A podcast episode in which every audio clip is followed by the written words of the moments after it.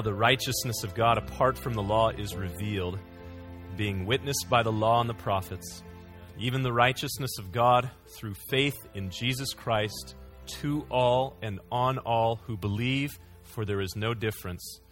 For all have sinned and fall short of the glory of God, being justified freely by his grace through the redemption that is in Jesus Christ, whom God set forth as a propitiation by his blood through faith to demonstrate his righteousness, because in his forbearance God had passed over the sins that were previously committed, to demonstrate at the present time his righteousness, that he might be just and the justifier of the one who has faith in Jesus.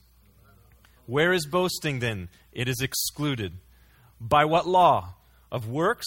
No, but by the law of faith. Therefore, we conclude that a man is justified by faith apart from the deeds of the law. Or is he the God of the Jews only?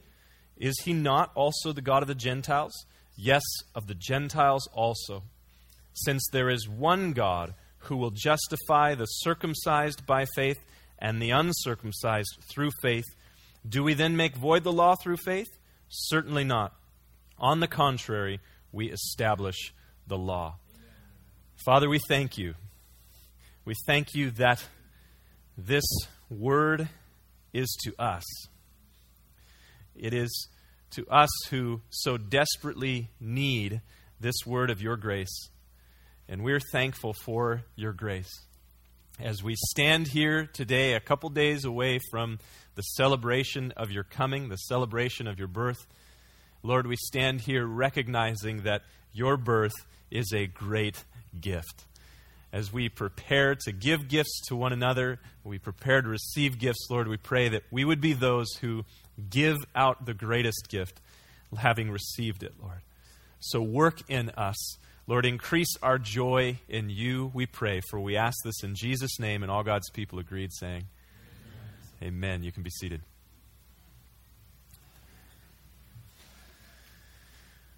For the last couple of months, we have considered in depth the reality that all humanity is fallen and therefore all of humanity is lost.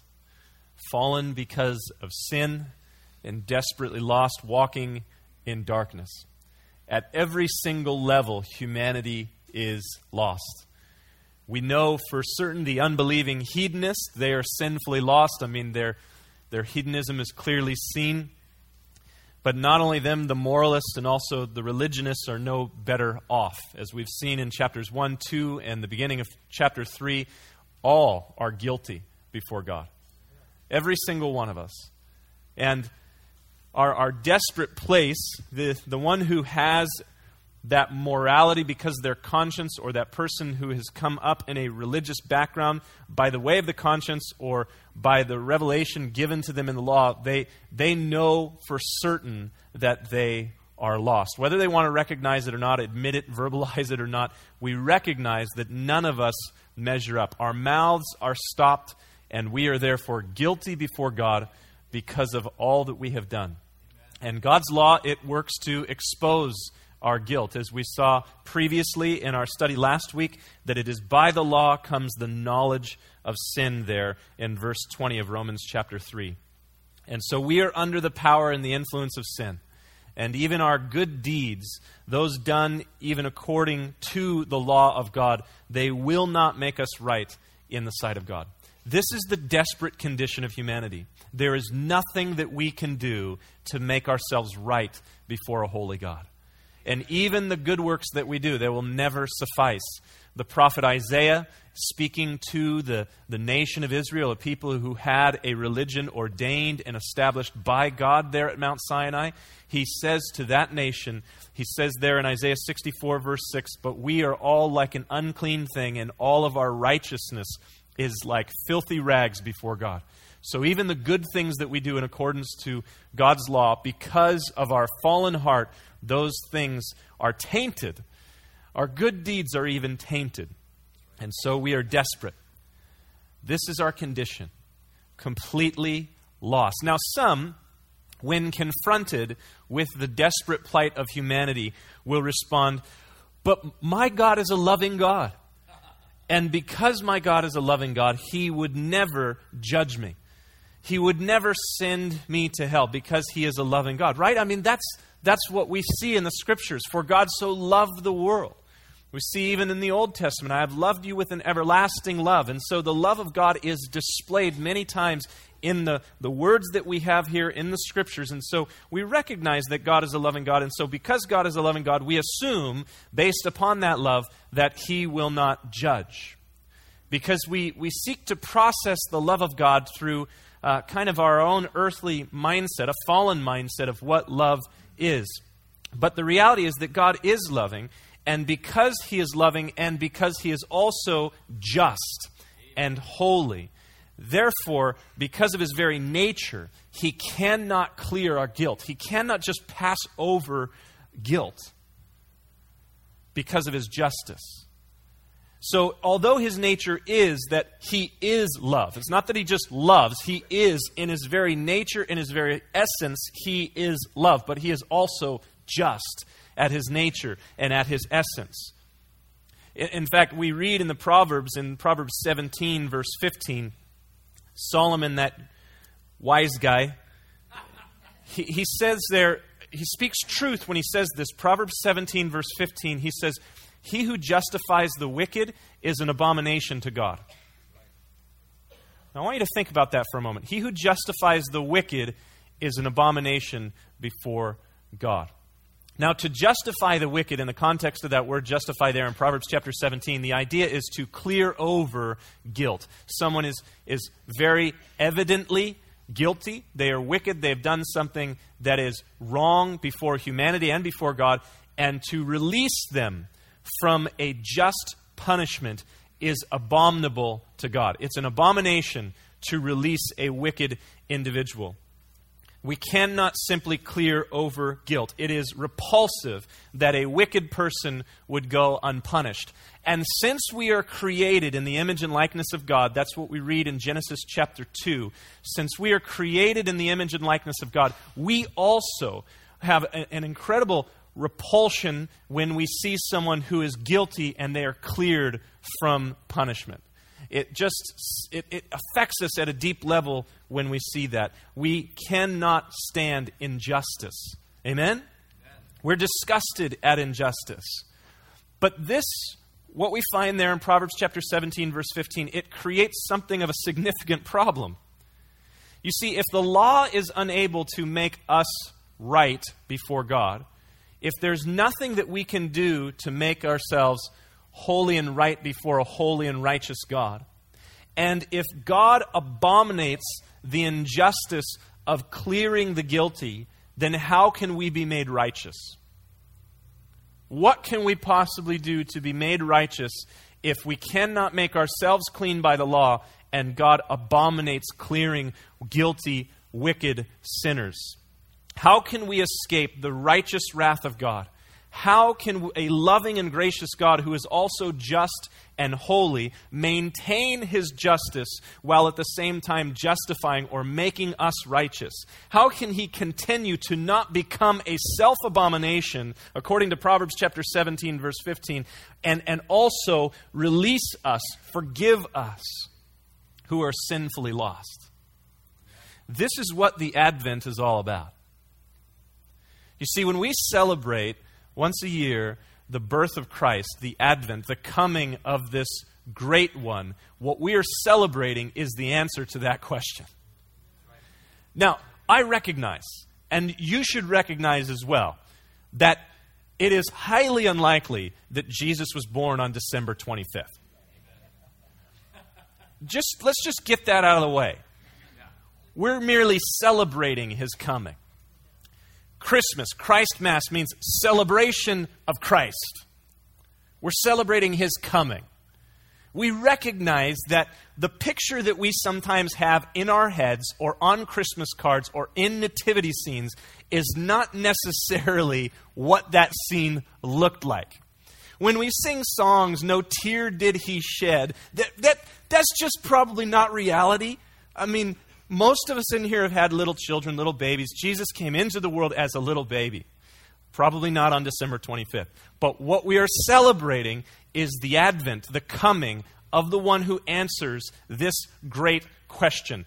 God cannot, because of his justice, because of his nature, he cannot merely clear over guilt. And we cannot, by our works of righteousness under the law, make ourselves right before a holy God. So, how can we escape his wrath, which is just? It's right that he would pour out wrath upon sinful man. It is right that he would pour out wrath upon those who have committed injustice and wickedness and gone against the character of God. It's only right that he would do that. And we, in our core, although if we are ever under the light of his wrath, we don't think so, but in our core, we recognize that justice must come. We want justice. And the reality is, is that we all love justice. And I can prove this by the way that we process things when someone cuts us off on the freeway. And every single one of you know that you've had that time where you wish, like me, that you had lights on the top of your car when someone does something. You know, don't you? Yes. Why? Because we love justice. We just want that person to experience and taste justice until we are the ones doing the cutting. And, and I know you've had this experience where you do something knowingly wrong uh, driving. Driving's an easy one to pick on because we all fall short in our driving. My wife would tell you that I especially fall short in my driving. And so maybe you've had that time where you, you accidentally, it's always an accident, you go through a red light and then in your rearview mirror, you have like a, a, a, minor panic attack because you think that you see justice in your rearview mirror. And immediately there's a cry in your heart for mercy. So, as it relates to us, we always want mercy. Amen? As it relates to others, we want justice. We want justice. God created us this way. He fashioned us in His image and His likeness. And, and so we desire justice. We recognize the need for it. Especially in a fallen world, and we see the effects of the fall all the time around us more and more as time goes by. And, and I'm convinced that it's not necessarily that crime is on the increase in the sense that there's more of it than there ever was before, but there's just more of humanity and there's more availability for us to know about it. Crime is, is always there the realities of the fall are evident continually. Look through history. Just be a, be a student of history, and you'll find that you know, things are, are just as bad now as they have been at other times in history. Wickedness abounds. And as we see the abounding of wickedness, the love of many grows cold. This is what Jesus said in Matthew chapter 24 as wickedness abounds, the love of many grows cold. Now, the reality is, is this growing cold of love happens in us as well. Because as we look out over humanity and we see things that are, are wicked, are fallen, are wrong, we become cynical. We lose love. We look at the world in a different way.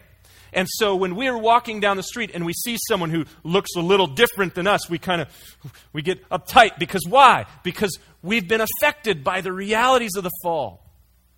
And so our love for humanity grows cold. And so the world is sinfully lost. And a gracious God, He is gracious, He is loving, He cannot clear over guilt. And all of us, as we have seen, are guilty. By the law is the knowledge of sin. Romans 3:20. Every mouth is stopped. We have all come be- before God as guilty, Romans 3:19. So this is what we have seen in the first few chapters of the book of Romans. The problem is laid out with extreme clarity, and there is nothing that we can do to make ourselves righteous. So what can be done? Look at verse 21. But now, but now. I love those two words. We love the buts of the Bible. But now, something has changed. There is a change of course, a change of direction here in verse 21. After we have come to the recognition of our utter helpless lostness, when we recognize that we cannot, of ourselves, make ourselves right with a holy God by our own good works, at that right time, we read, But now. In Romans chapter 5, verse 6, in the New Living Translation, I like the way that it, it reads. It says this When we were utterly helpless, Christ came at just the right time. When we were utterly helpless, Christ came at just the right time. You know those suspenseful movies where it seems like everything is falling apart and you're just sitting on the edge of your seat hoping that something good is going to happen and then at just the right time Frodo comes on the scene or something. You know, I mean, at just the right time. And, and there's and you know it's going to happen mentally because that's the way Hollywood makes movies. They they want to make money, so they make movies that we connect with. And so you're sitting there, you're, oh come on. And then just the right time, there comes Han Solo, and everything's okay. Now amplify that like a million times. And Jesus, when we were utterly helpless, Christ came at just the right time. You see, the law made way for the coming of Christ at just the right time the law was given for the purpose of preparing the way for Jesus to come at just the right time. So that he could come on into this scene, if you will, when everything seems utterly lost and helpless at just the right time. There's this little bird up here. He's trying to get in the sanctuary. He wants to be here this morning. I keep seeing him bounce against. He wants to come in. Sorry. It's distracting me. you wonder what goes through his mind when he's up there teaching. I'll tell you what goes through my mind. There's a bird trying to come in the sanctuary. He wants to be here. At just the right time. How can we be made righteous? The Advent is the answer to that question.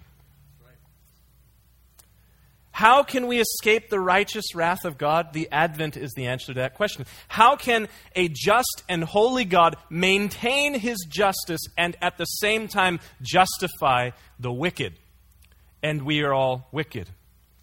And so we have the answer. But now. But now what? The righteousness of God. The righteousness of God. Now, we, we talked about the righteousness of God earlier in the book of Romans in chapter 1. Verse 17 For therein is the righteousness of God revealed from faith to faith. As it is written, the just shall live by faith. Why does the righteousness of God need to be revealed? Verse 18 For the wrath of God is revealed. It's going to be revealed from heaven against all ungodliness and unrighteousness of men who suppress the truth in unrighteousness. So, the righteousness of God must be revealed. Why? Because the wrath of God is going to be revealed. And so, we need the righteousness of God to be revealed, but this is the righteousness of God apart from the law. Why apart from the law? Well, we saw previously in chapter 3 that by the law there is no righteousness. We cannot be justified, that is, made righteous by the deeds of the law. So the law cannot make us righteous, and God cannot clear over our guilt just arbitrarily because He's, quote, a loving God. He can't do that. He's just. And so, how does he make way for us to not be under his righteous wrath? How does he make way for us to be made righteous and at the same time continue to maintain his justice? How does he not go against his character? Well, the righteousness of God is revealed apart from the law being witnessed by the law and the prophets. So he says this isn't something that the prophets didn't foresee. This isn't something that the law didn't speak of. The law was given not to make us righteous, as we've already seen, but the law was to expose our error. It reveals righteousness. It reveals what is right to a holy God. And in so doing, it reveals that we are completely and desperately lost. But the law cannot make us righteous. But the law bears witness of the righteous one, because as I said, the law reveals righteousness. The prophets foretold the coming of this one, it foreshadowed this momentous arrival. And that's what Advent means. Advent means the coming on the scene or the arrival of a great one. And so in the prophets, we find it was prophesied 700 years before Jesus would come that he would be born of a virgin. Isaiah 7 14. The scriptures prophesied, foreshadowed that he would be born in Bethlehem. Micah chapter 5, verses 1 and 2. The scriptures revealed that he would be a child of Abraham. Genesis, the very first book of the Bible, in chapter 12, and then again in chapter 22. The, scriptures foretold that Jesus would descend from the tribe of Judah. We find that in Genesis chapter 49, verse 10. The scriptures foretold, they predicted that he would be born of the line, a royal line from David. Jeremiah 23, verses 5 and 6. They foretold also that he would receive gifts given by kings. He would be worshiped by shepherds in Psalm 72, verses 9 and 10. We could go on and on and on about scriptures speaking about the coming, the advent of this one, the righteous one.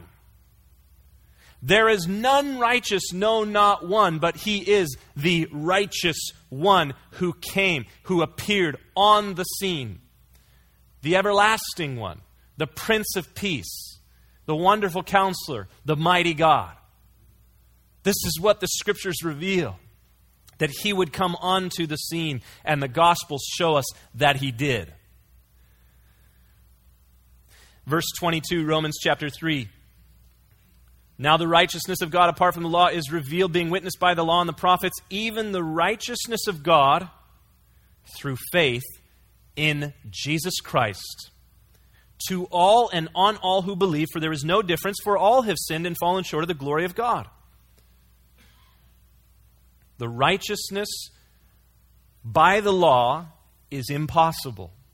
There is no righteousness by keeping the commandments of God. The commandments of God are to reveal our unrighteousness. And how many of you recognize it does it very, very well?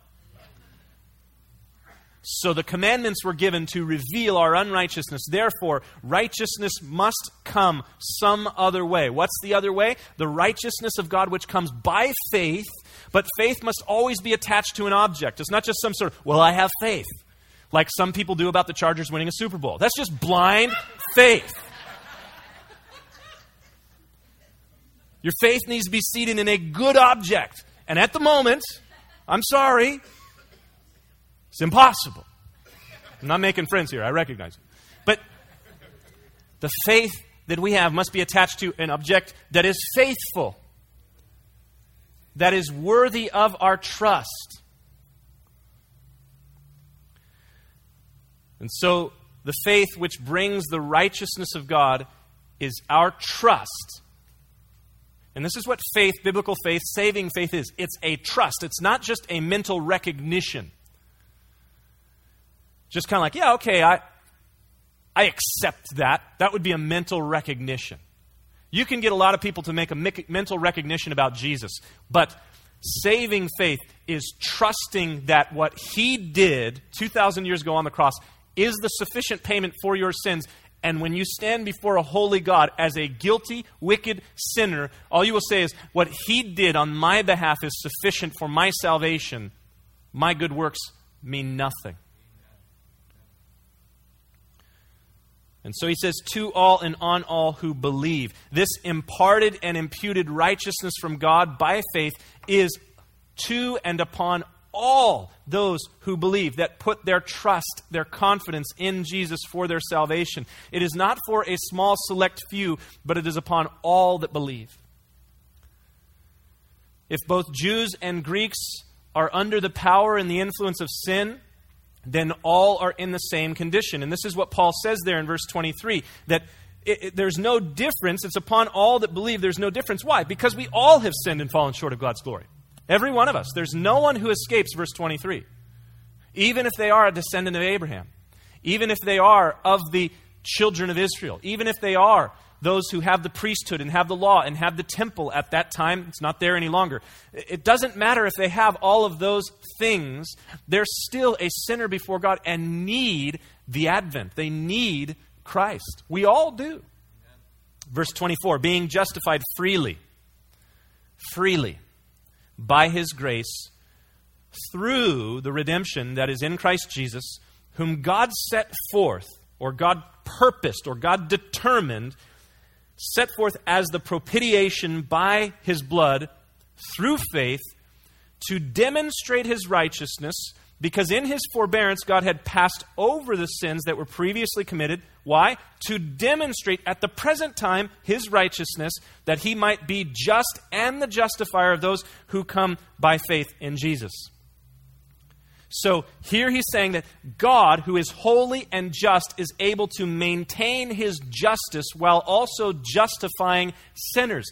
Now, that's against Proverbs 17, verse 15. God abominates those who justify the wicked.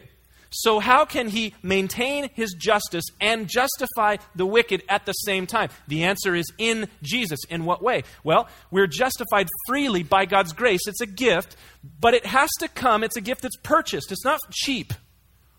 So, that gift has to be purchased, and that's what redemption means. It is purchased by something. What is it purchased? That redemption that is in Jesus Christ. So Christ Jesus is the purchase price to or to lay hold of that gift of grace for us so it can be imparted to us. He himself is the price that is to be paid. How so? Well, God set him forth. He purposed, he, he planned, God the Father planned that Jesus would be the propitiation. Now, that word propitiation, it's a you know, theological term, and it simply means the atoning sacrifice. The atoning sacrifice.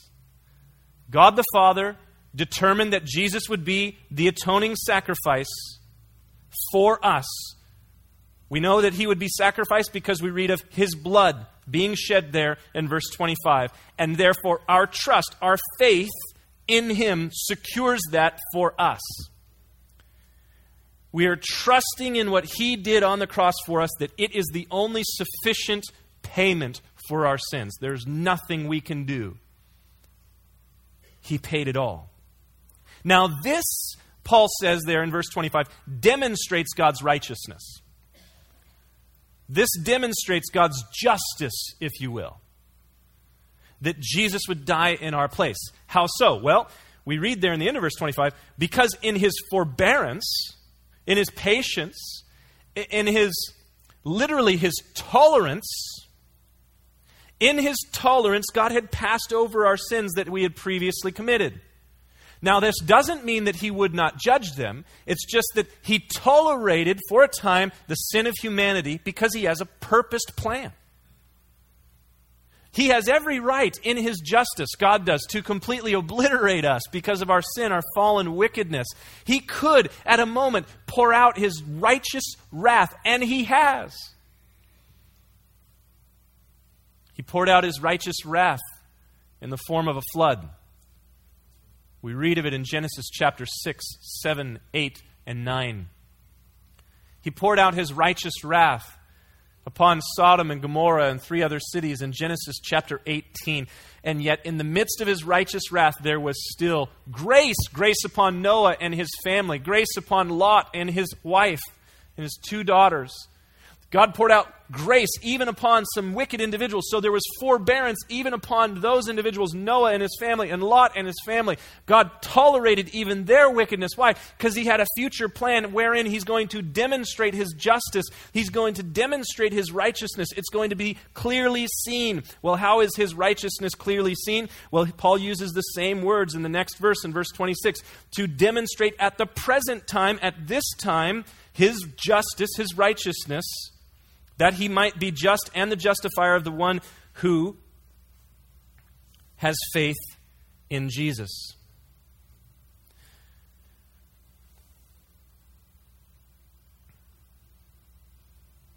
And so, God, at the present time when Paul wrote this, just a short 30 years before this time, God poured out his justice, his righteousness upon Jesus Christ as he who is without sin, as the scriptures reveal.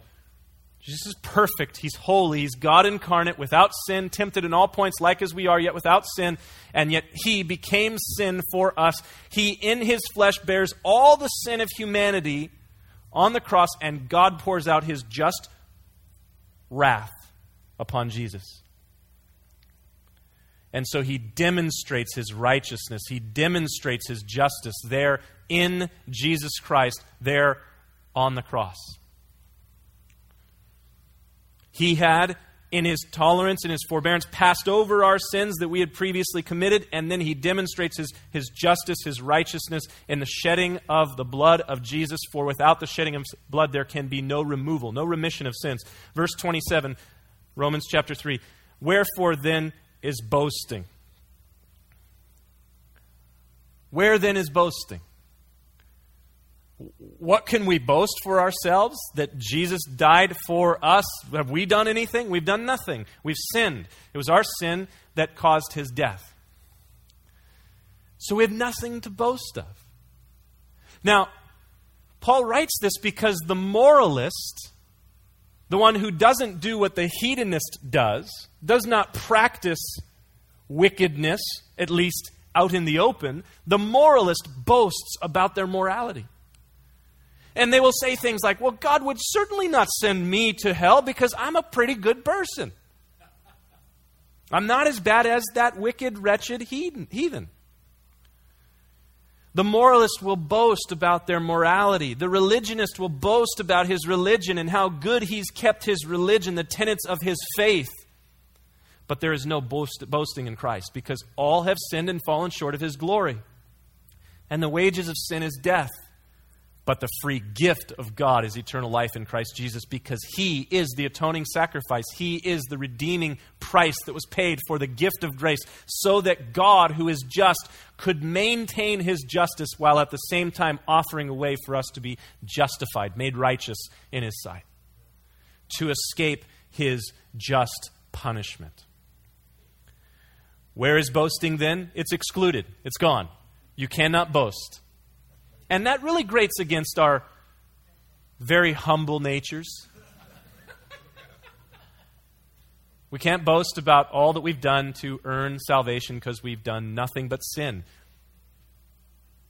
For by grace are you saved through faith, that not of yourselves is the gift of God, not of works, lest anyone should boast.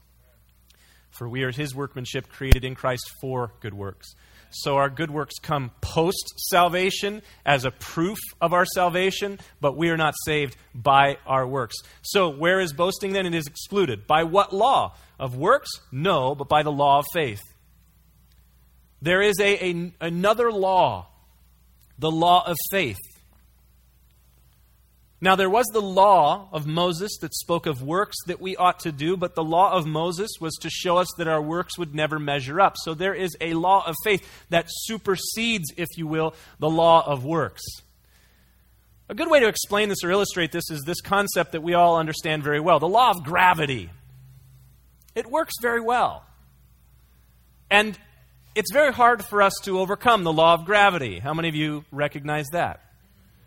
But there is another law that supersedes the law of gravity, the law of aerodynamics.